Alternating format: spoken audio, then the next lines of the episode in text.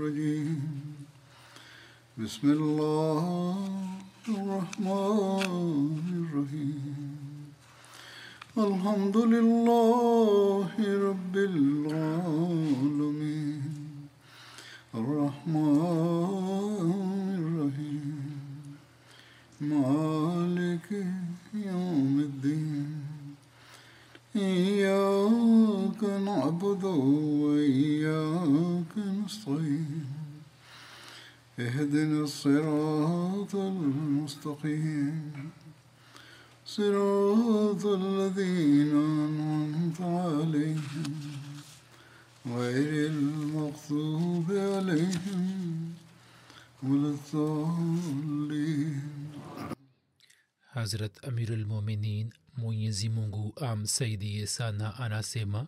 Katika matukio ya vita vya uhd nilikuwa nimeeleza mifano ya masahaba jinsi walivyojitolea na mapenzi yao kwa mtume mtukufu salallahu alaihi wasallam. Katika matukio haya kuna habari za ujasiri na ushujaa wahad ali vile vile hivyo katika riwaya kuhusu ali inapatikana ya kwamba wakati wa vita vya uhud ibni kamea alipomua hat musa bin omer ye akazani kwamba yeye amemua mtume salallahu alaihi wasallam hivyo yeye akarejea kwa quraish na akawaambia kwamba mimi nimemua muhammad salallahu alaihi wasallam hat musab alipouawa shahidi mtume salallahu alaihi wasallam akamkabizi hat ali bendera hivyo hat ali na waislamu wengine wakapigana vita. Hat ali akawaua washika bendera wa makafiri mmoja baada ya mwingine. Mtume salallahu alaihi wasallam kwa kuona kundi moja la makafiri akamwamuru hat ali kuwashambulia. Hat ali akaamua amr bin abdullah jumhi na akawasambaratisha makafiri. Kisha mtume salallahu alehi wasallam akamwamuru kulishambulia kundi jingine la makafiri. Hat ali akamua sheba bin malik. Hapo jibrail akasema kwamba ya rasulllah salallahu alehi wasallam kwa yakini huyu anastahiki huruma. Yani yeye akasema kuhusu hat ali mtume wasallam akasema kwamba ndiyo ali anatokana nami na mimi natokana na ali. Na jibrail akasema kwamba mimi natokana na nini nyote wawili.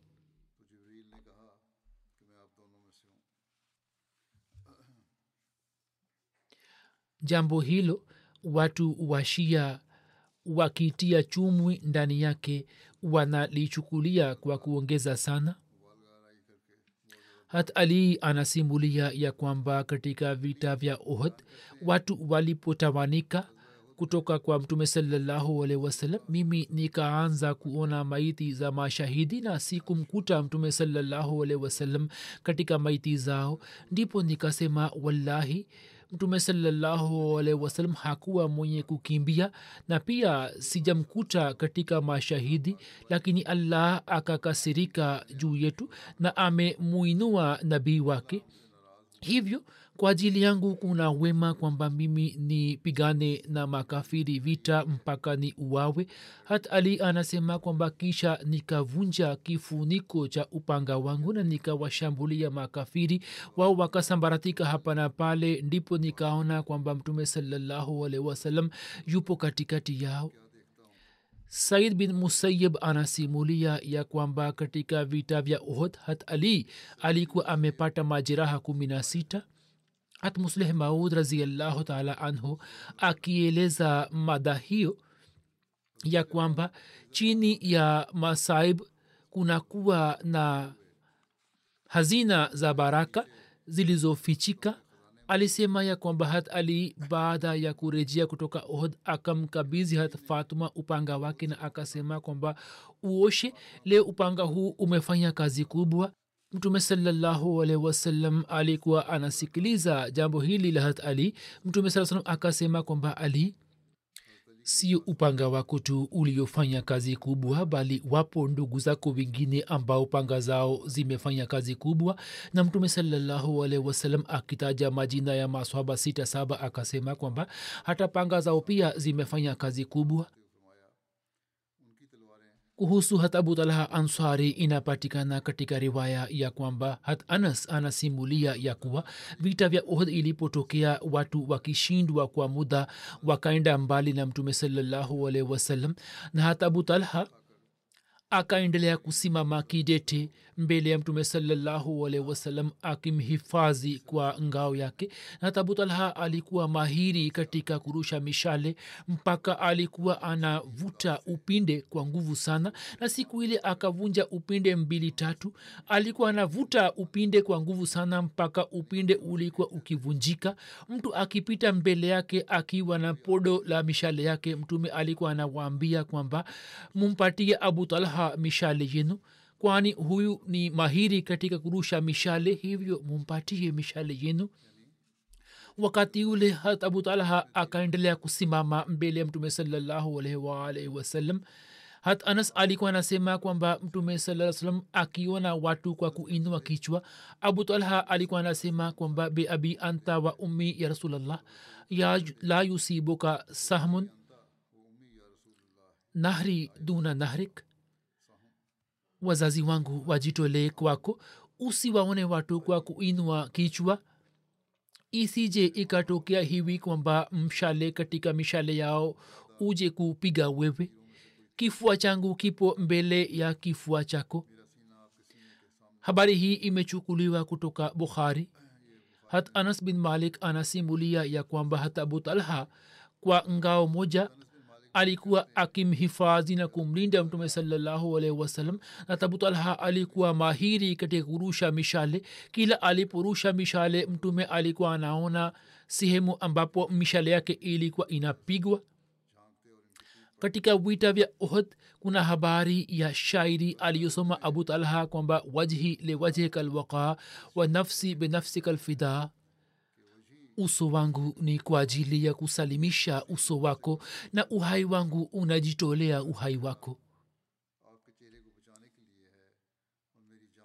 Kuhusu hata abu talha ansari hatmiza bashir ahmad saheb ameandika hivi ya kwamba abu talha ansari akirusha mishale akavunja pinde tatu na zidi ya mishale ya maadui akaendelea kuficha mwili wa mtume salallahu alaihi wasallam akisimama kidete mbele yake. Kisha kuna habari ya talha bin ubaidullah.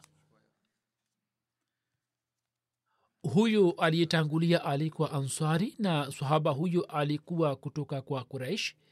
Siku ya vita vya ohd akimsalimisha mtume salallahu alaihi wasallam sahaba huyo alikuwa anapokea mishale juu ya mikono yake.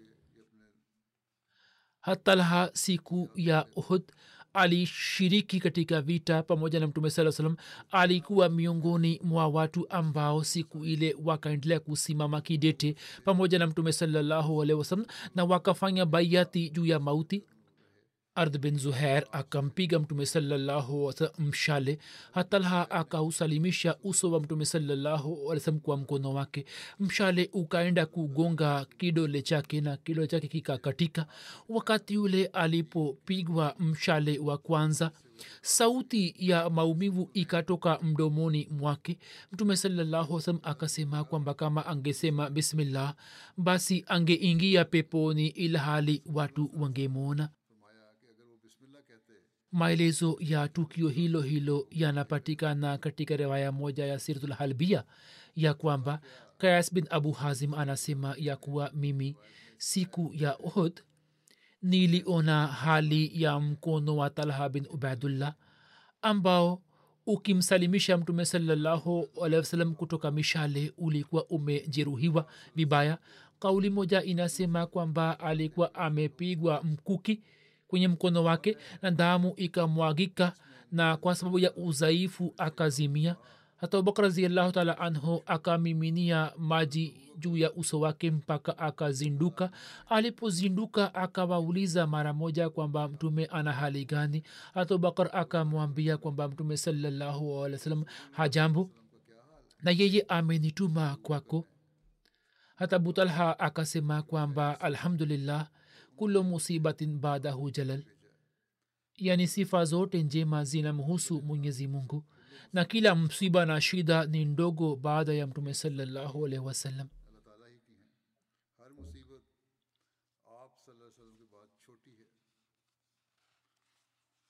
Aisha na ume ishaq waliokuwa mabinti za talha wao wameeleza ya kwamba siku ya ohd baba yetu alikuwa amepata majeraha ishirini na manne na jeraha moja lilikuwa juu ya kichwa chake na mishipa ya miguu ilikuwa imekatika kidole chake kilikuwa kimejurihiwa vibaya na majeraha mengine yalikuwa juu ya mwili wake alikuwa amezimia. Mtume saa meno yake mawili yalikuwa yamevunjika na uso wake ulikuwa umejeruhika. Mtume alikuwa amezimia. Hatalha akimwinua juu ya mgongo wake akarejea nyuma juu ya miguu yake. Katika hali hii kwamba kutoka washirikina angekutana naye alikuwa anapigana naye mpaka akampeleka mtume katika pango na akamkalisha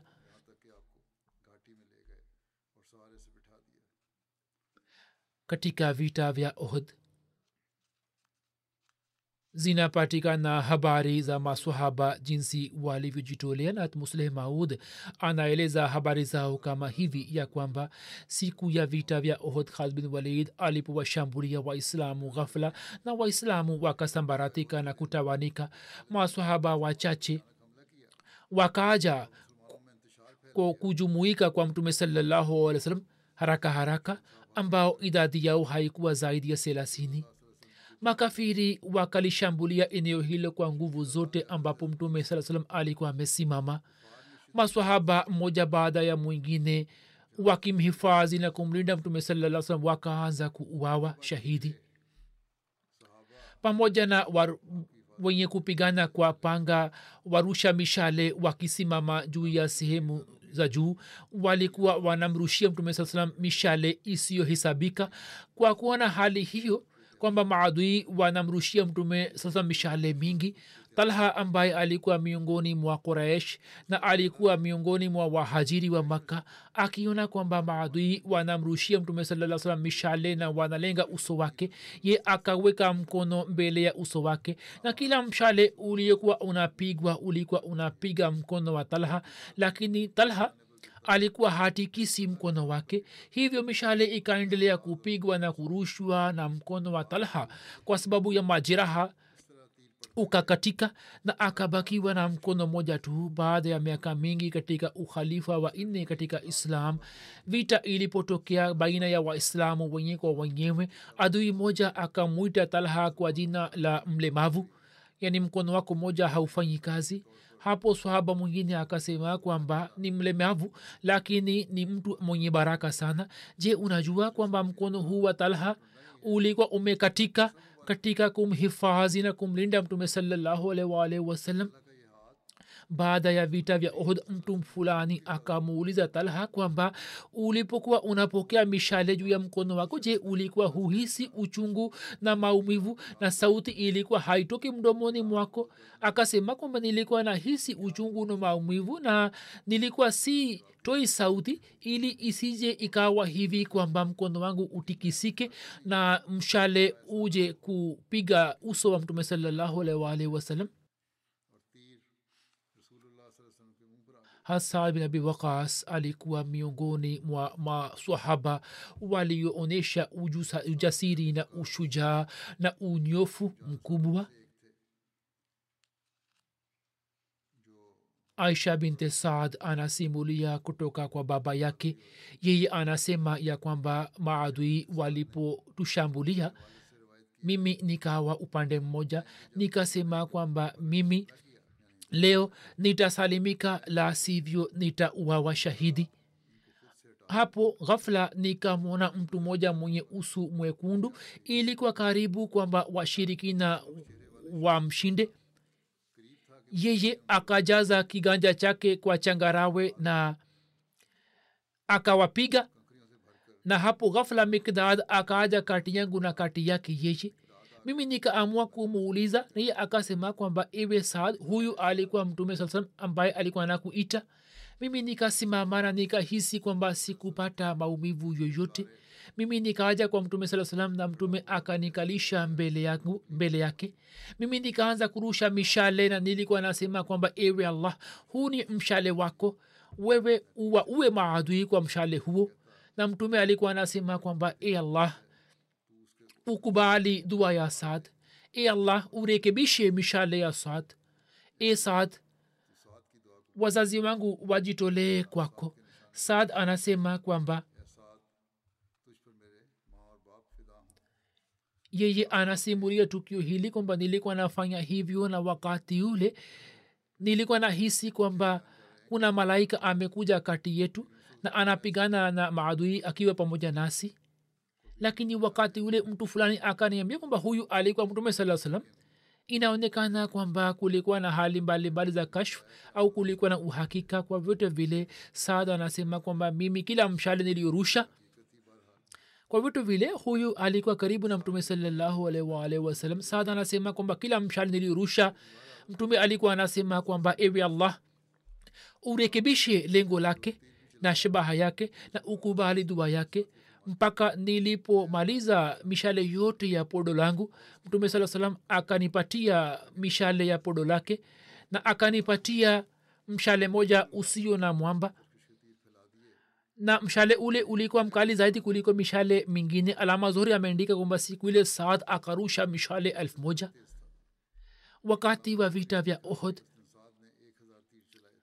mtume salallahu alih wa sallam alipobakiwa na masahaba wachache wakati ule kuhusu hasab abi waqas hazmiza bashir masahib ameandika hivi katika sir khatamanabiyin ya kwamba saad bin mtume sasam alikuwa anamkabizi mwenyewe mishale na hasad alikuwa anawarushia maadui mishale kwa nguvu sana.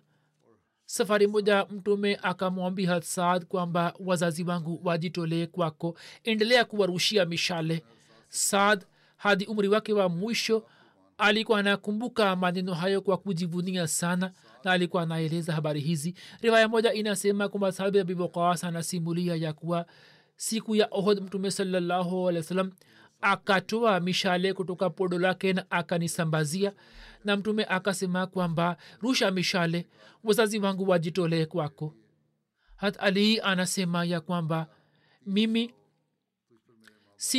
sikumwona mtu yeyote isipokuwa sahabi abi waqas kwamba mtume amemwombea dua hiyo kwamba wazazi wangu wajitolee kwako.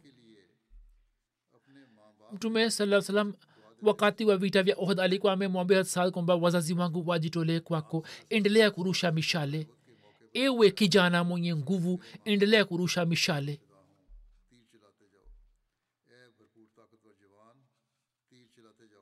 Lakini katika bukhari kuna riwaya nyingine ya kwamba katika historia pamoja na saad kuna jina la zubair bin awam vile vile ambaye mtume alikuwa amesema kwamba fidaka abi wa ummi yaani wazazi wangu wajitolee kwako. Vivyo hivyo kuna habari ya kujitolea kwa hatabudajana katika riwaya moja inapatikana ya kwamba katika vita vya ohd hatabudajana katika kumhifadhi mtume sallahualwasalam alikuwa amejifanya kuwa ngao yake. Hivyo yeye akasimama mbele ya mtume sallahualwasalam akielekeza uso wake kwake na kila mshale uliokuwa ukirushwa ulikuwa unakuja kugunga mgongo wake. Ye alikuwa amesimama akiinama kidogo na alikuwa anapokea mishale yote juu ya mgongo wake mpaka mishale mingi ikaaja kugunga kwenye mgongo wake. Kuhusu uimara wa tabudajana mizabishiremsam ameandika hivi ya kwamba abudajana kwa muda mrefu akaendelea kuficha mwili wa mtume saa salam kwa mwili wake na kila mshale na jiwe alikuwa anapokea juu ya mwili wake mpaka mwili wake ukajeruhiwa vibaya. Lakini hakutoa sauti ili isije ikawa hivi kwamba kwa sababu ya kutikisika kwake mwili wa mtume saa salam upate mshale fulani kisha hatsahal bin hunef huyu pia alikuwa miongoni mwa masahaba wakubwa wenye daraja ambao siku ya ohd wakaonyesha uimara.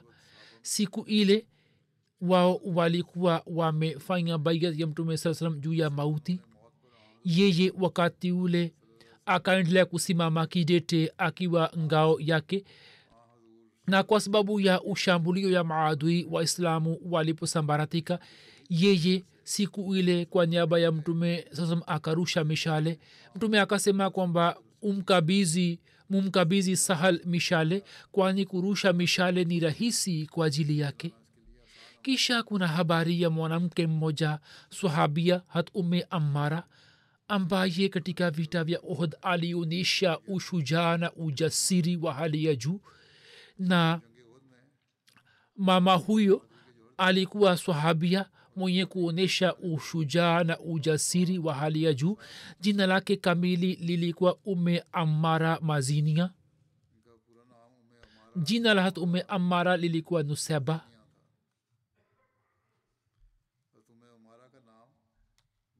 Nuseba lilikuwa jina lake halisi. Huyu alikuwa mke wa hat zaid bin asim yeye alieleza ya kwamba siku ya vita vya ohd mimi niliondoka ili kuona. Hatumea mara mwenyewe anasimulia kwamba nikaondoka ili nione kwamba watu wanafanya nini. Nilikuwa na mtungi uliojawa na maji ambao nikaubeba ili kuwanywesha watu wenye kupata majeraha mpaka nikafika kwa mtume salallahu alehi wasalam wakati ule alikuwa katikati ya maswahaba na wakati ule waislamu walikuwa wakishinda. Yani ilikuwa sehemu ya mwanzo ya vita. Kisha ghafla masahaba wakasambaratika hapa na pale. Tukio lile lilipotokea watu wa mlima walipoacha mlima na washirikina wakawashambulia kutoka nyuma.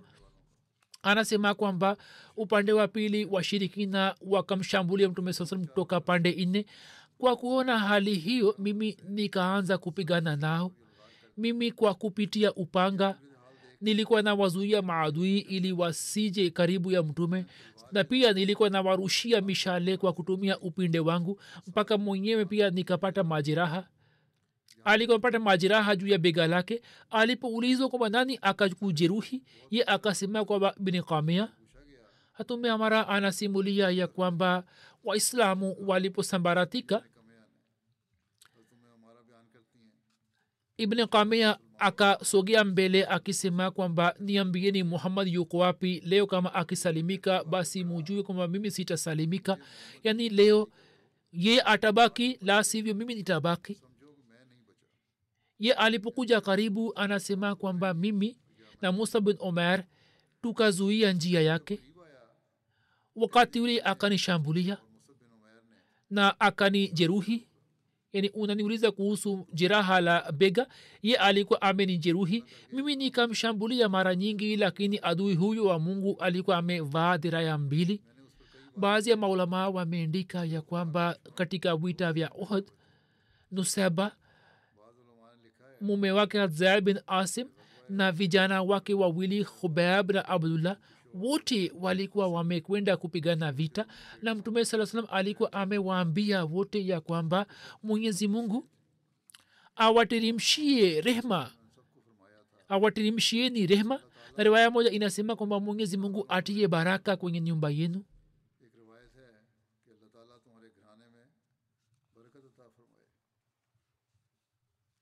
na dua hii mtume alipofanya hat umme amara yani nusaba akamwambia mtume salallahu alaihi wasallam kwamba "N- tuombee kwa allah kwamba sisi tuwe pamoja nawe katika peponi. Mtume akasema akifanya dua kwamba ewe allah uwafanyie kuwa marafiki zangu katika pepo. Wakati yule ume amara akasema kwamba sasa mimi sijali kitu chochote kwamba mimi napata hali gani katika dunia hii. Dua hii nimeipata hiyo inatosha kwangu. Mtume salallahu alehi wasalam alisema kuhusu yeye kwamba siku ya ohd nilipokuwa naona kulia na kushoto nilikuwa namwona yeye alikuwa anapigana na maadui kwa ajili ya kulilinda mimi katika vita vya osa tume amara akapata majeraha kumi na mawili na kulikuwa na majeraha ya mikuki na panga vile vile. Kuhusa tume amara mizabashiri masab ameandika hivi ya kwamba mwanamke muislamu ambaye jina lake lilikuwa ume amara akishika upanga mkononi akipigana na maadui akafika kwa mtume salallahu alaihi wakati ule abdullah bin kamia akasogea mbele ili kumshambulia mtume mama huyu muislamu akaja mbele na akapokea ushambulio huyo juu yake na kisha akamshambulia kwa upanga wake lakini ye alikuwa amevaa diraya mbili na alikuwa mwanamume na huyu alikuwa mwanamke hivyo hakuweza kumshambulia vizuri. Ibn kamia akitoa sauti ya hasira na akikata safu za waislamu akaja mbele na maswaba wakamzuia lakini huyu akafika karibu ya mtume na akifika karibu tu akashambulia juu ya uso wa mtume saa salam kwa nguvu sana mpaka mioyo ya masahaba ikatetemeka. Talha akaja mbele kupokea ushambulio huo juu ya mkono wake lakini upanga wa ibni kamia ukakata mkono wake na ukaja kupiga juu ya bega la mtume saa salam mtume hakupata majeraha kwani mtume alikuwa amevaa deraya mbili na pia ushambuli, nguvu ya ushambulio ilikuwa imepungua kwa sababu ya talaha lakini kwa sababu ya ushambulio huo wa ghafla mtume akaanguka chini na ibni kamia akapiga takbira kwa furaha kwamba mimi nimemua muhammad salllahu alaihi wasallam. Ibni kamia akimshambulia mtume sasna kupiga nara ya furaha akarudi nyuma na ye akaelewa katika zana yake kwamba mimi nimemua muhammad salllahu alaihi wasallam lakini mtume alipoanguka chini hat ali hatalha wakamuinua mara moja. Na kwa kujua nyuso za waislamu zikangaa kwa furaha kwamba mtume salallahu alaihi wasallam yu salama. Sasa nguvu ya vita polepole pole ikaanza kupungua kwani makafiri kwa utulivu huo walikuwa wamelegea kidogo kwamba muhammad salllah salam amekwisha uwawa shahidi? Hivyo wao wakaacha kupigana vita na wakaanza kuwaangalia watu wao waliouawa na pia wakaanza kuharibu maiti za waislamu. Na upande wa pili waislam pia wengi wao walikuwa wamekusha sambaratika. Katika vita hii kuna habari za maongezi pamoja na abu sufian na jinsi makuraish walivyorejea nyuma siku ya ohd mtume salaa salam pamwe na masahaba zake alipopanda juu ya mlima. Makafiri pia wakaja nyuma yake. Hivyo katika riwaya ya sahih bukhari inapatikana kwamba abu sufian akasema mara tatu kwamba je katika watu hawa muhammad saa salam yupo? Mtume saa salam akawazuia masahaba kumjibu kisha yeye akasema mara tatu kwamba je katika watu yupo mwana wa abu kahafa yani abu bakar? Kisha akawauliza mara tatu kwamba je katika watu hawa yupo ibni khatab yani umar kisha akarejea kwa wenzake na akasema kwamba watu hawa wote wameuawa. Kwa kusikia hayo hat umar hakuweza kujizuia na akasema kwamba ewe adui wa mungu wallahi umesema uongo watu ambao umetaja majina yao wote wako hai. Na jambo ambalo unalichukia bado kwa ajili yako yapo mengi. Hii ni riwaya ya bukhari. Abu sufian akasema kwamba vita hii ni kisasi cha vita vya badr.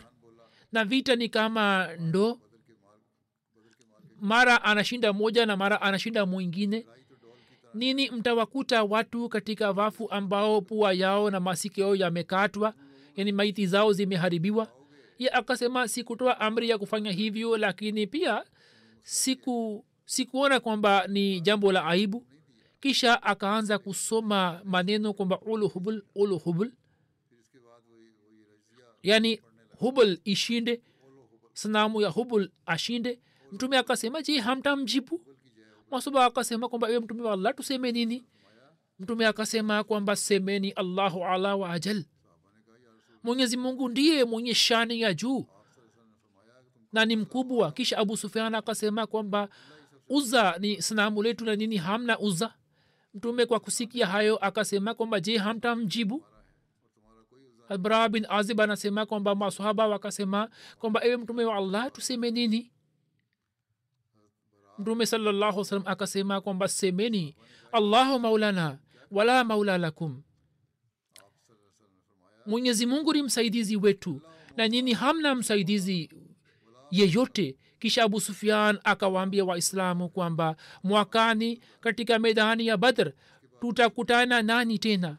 Hapo mtume saa salam akamwambia mtu mmoja katika maswaba zake kwamba sema kwamba ndio hiyo ni ahadi kati yetu na kati yako hazrat abshir ahmad saheb ameandika katika sir khatama nabiyin ya kwamba upande mmoja waislamu walikuwa wanawaangalia watu waliojeruhiwa na upande wa pili katika medani ya vita makuraish wa makka walikuwa wanaharibu maiti za waislamu waliuawa shahidi. Yani walifanya kazi hii kwa ukatili sana na walifanya kile walichofikiri moyoni mwao pamoja na maiti za waislamu. Kina mama wa kuraishi wakakata pua na masikio ya waislamu na wakatengeneza mikuki yao na wakavaa. Na mke wa abu sufian akatafuna ini ya hat hamza. Na sawa na kauli sir william muir makureshi wakaharibu sana maiti za waislamu na viongozi wa makka wakaendelea kutafuta maiti ya mtume sasam katika medani na katika kuona manzari haya macho yao yakasubiri sana. Lakini hawakukuta kitu ambacho wasingeweza kuikuta. Yani mtume hakuwepo kule. Na wakikata tamaa baada ya kutafuta maiti yake abu sufian pamwe na wenzake wachache akaelekea upande wa mlima ambapo waislam walikuwa wamejumuika na akisimama karibu yake akaita kwamba eni waislamu je muhammad yupo kati yenu? Mtume akasema msimjibu lolote. Na maswaba walipokaa kimia yeye akauliza kuhusu abubakar na omar. Hapo pia sawa na kauli ya mtume hakuna mtu aliyemjibu hapo akasema kwa sauti ya juu kwa kujivunia na kwa ufahari kwamba watu hao wote wamekufa kwani kama wangekuwa hai basi wangetoa majibu. Wakati yule hat umar hakuweza kujizuia. Na akasema kwamba ewe adui wa allah unasema uongo. Sisi sote tu hai. Na mwenyezi mungu kwa mikono yetu atakuzalilisha abu sufian kwa kutambua sauti hat umar akasema kwamba umar niambie kweli kweli je muhammad yu hat umar akasema kwamba ndio kwa fadhili ya allah yu anasikiliza kile unachosema. Abu sufian akasema kwa sauti ya chini ya kwamba hapo ibn kamea amesema uongo. Kwani mimi na kuona kuwa mkweli zaidi kuliko yeye? Kisha abu sufian akasema kwa sauti ya juu ya kwamba olo yani e shani yako iwe juu masahaba wakiona amri ya mtume wakanyamaza. Mtume alikuwa amewazuia mwanzoni lakini mtume ambaye alikuwa anatoa amri ya kukaa kimya juu jina lake jina la sanamu lilipokuja zidi ya mtume akakosa utulivu na akasema kwamba kwa nini hamjibu? Maswaba wakasema kwamba iwe mtume wa allah tujibu nini? Mtume akasema semeni allahu ala waajal yani mwenyezi ndiye mwenye shani ya juu na mwenye utukufu abu sufian akasema kwamba lanal uzza wala uzza lakum. Uzza ni pamoja nasi na nini? Hamna uzza.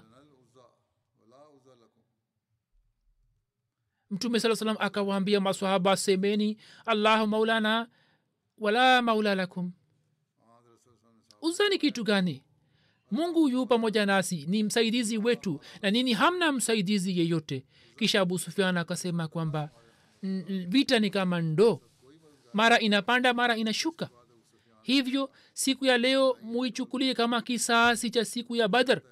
Na katika medani ya vita mtakuta maiti ambazo zimeharibiwa. Mimi sikutoa amri yake lakini nilipojua kwamba watu wangu wamefanya hivyo sikuchukia kitendo chao. Na kati yangu na kati yenu kuna ahadi ya kukutana tena katika mwaka ujao katika sehemu ya badr. Swahaba mmoja chini ya mwongozo wa mtume akatoa jibu kwamba haya hii ni ahadi. Na abu sufian kwa kusema hayo pamoja na watu wake akashuka chini na kisha jeshi la quraish likaelekea upande wa makka. Ye anaandika kwamba hili ni jambo la ajabu ya kwamba japokuwa quraish katika wakati huu walikuwa wamepata ushindi dhidi ya waislamu na kwa mujibu wa mambo ya kizwahiri kama wangetaka basi wangeweza kunufaika na ushindi huo na njia ya kuishambulia madina ilikuwa wazi kwa ajili yao lakini ni mpango wa mungu ya kwamba mioyo ya quraish ilikuwa imeshikwa na haiba ndani kwa ndani. Nao wakiona ushindi huo ukitosha kwao ambao walikuwa wamepata katika medani ya ohd wakaona kwamba ni vyema kurejea makka haraka haraka. Lakini pamoja na hayo mtume salallahu alehi wa sallam kwa wazo la kuchukua tahadhari zaidi akapeleka kundi moja la masahaba sabini wakiwemo abubakar na hazubair na akapeleka nyuma ya jeshi la quraishi.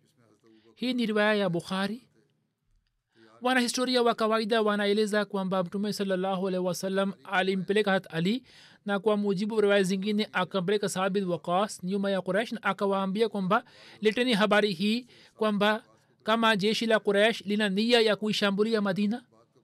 Na mtume akawaambia kwamba kama quraish wakipanda juu ya ngamia na wanatembeza farasi muelewe kwamba wanarejea upande wa makka na hawana nia ya kuishambulia madina na kama wawe wamepanda farasi basi mujue kwamba nia yao sio njema.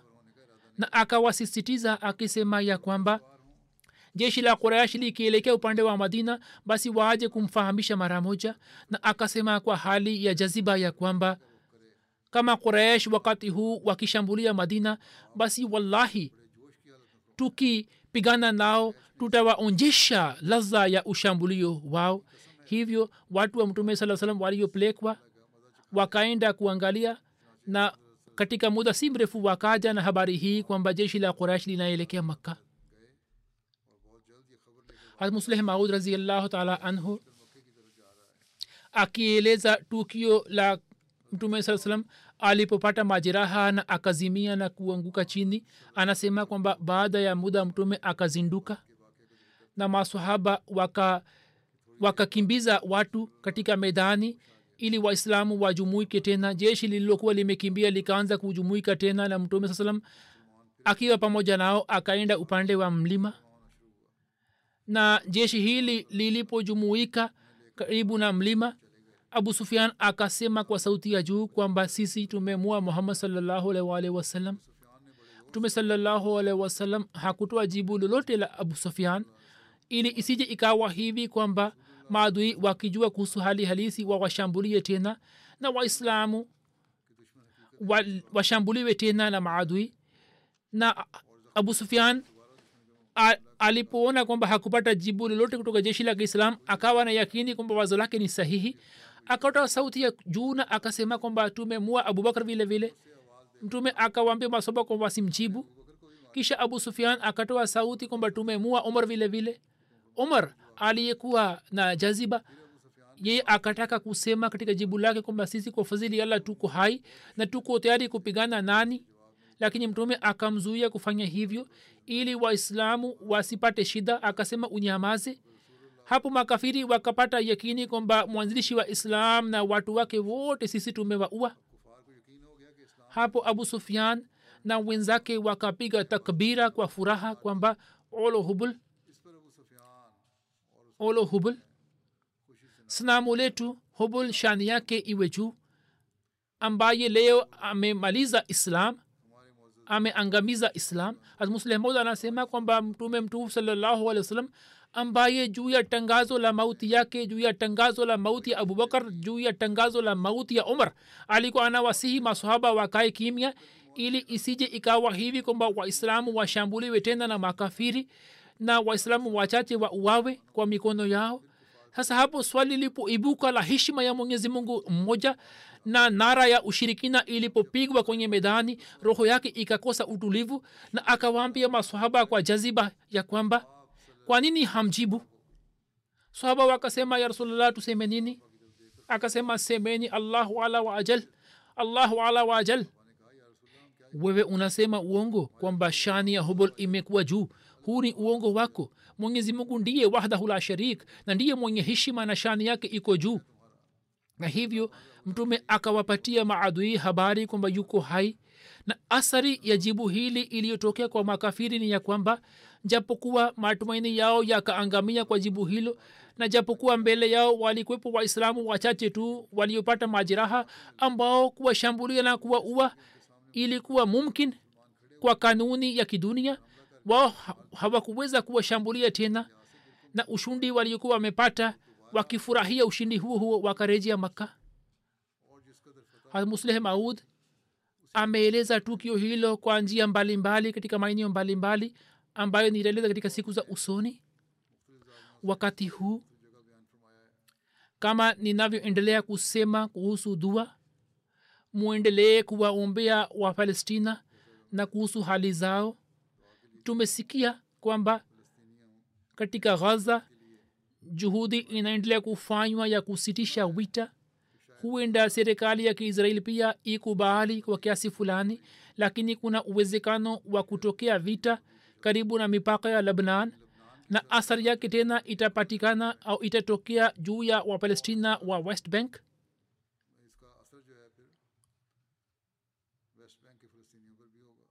hakuna nishani wala alama ya uadilifu inayopatikana katika serikali za kimagharibi.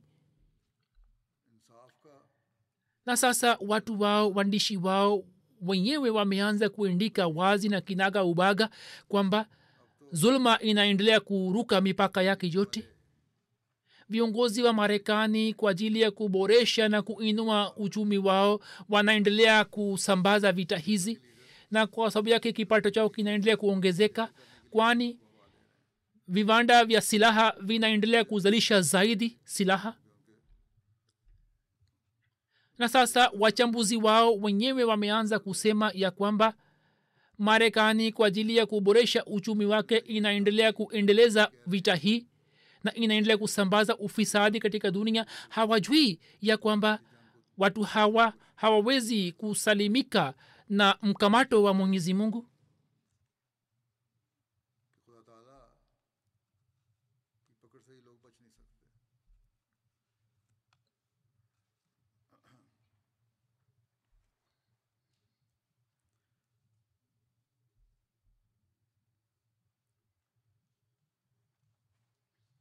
na wahamadia kwa kutumia maombi na kwa kutumia mawasiliano yao watoe mchango wao ili kuisalimisha dunia kutoka maangamio?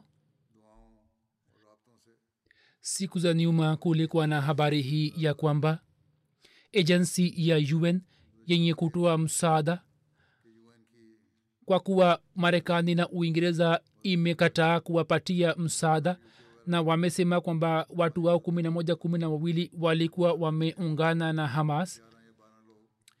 Hivyo wamekataa kuwapatia msaada na hatua hiyo wameichukua ili kuwalazimisha tu kukubali mambo yao na hakuna jingine. Lakini tumepata mshangao juu ya jambo hili ya kwamba kama nchi hizi za kimagharibi zimesitisha msaada hatujapata kusikia habari hii kwamba kwa nini nchi za kiislamu ambazo zina mali ya kifedha mali ya mafuta hazikutangaza kwamba sisi tutatoa msaada huo? Kwani ejensi ya un imesema kwamba tusipata msaada hatutaweza kuwasaidia watu wa ghaza baada ya februari? Mwenyezi mungu azijali nchi hizi za kiislamu kutoa mchango wao katika dunia na ufisadi wa dunia pia upate kwisha sasa kuna hatari ya kutokea vita zidi ya iran vile vile. Na pia muwaombe wa ahmadia wa yemen mwanajumuya mmoja mwenye ikhilasi ambaye alikuwa ametiwa ndani asipopata tiba na matibabu sahihi alifariki dunia. Tunapata maelezo kwa shida tu lakini muwaombee watu ambao wamezingirwa na shida na matatizo. Na tukipata maelezo zaidi inshallah nitasalisha jeneza ya marehemu.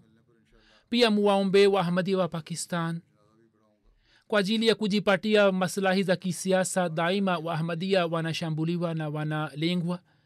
Na pia kuna hatari kutoka kwa baadhi ya vyama vyenye msimamo mkali wahamadia wanapata hatari mara mbili moja wakiwa wananchi na moja wakiwa wahamadia pia mwaombee wakazi wa rabwa na miji mingine mwenyezi mungu awalinde na awaweke kwenye uhifadhi wake na shari za wenye shari awarudishie kwao. Mwenyezi mungu awalinde wahamadia wote kwenye kila nchi na dunia itambue uhakika huu kwamba bila kurejea kwa mwenyezi mungu hakuna njia kwa ajili yao. Hakuna njia kwa ajili yao. Na kheri yao imo katika hilo tu kwamba wamtambue mwenyezi mungu na wamkubali aliyetumwa na allah mwenyezi mungu awajalie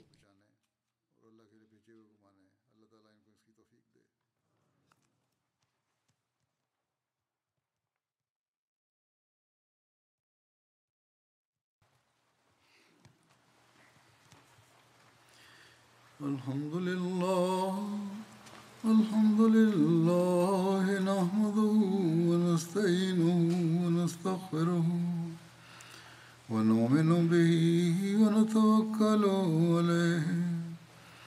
ونعوذ بالله من شرور أنفسنا ومن سيئات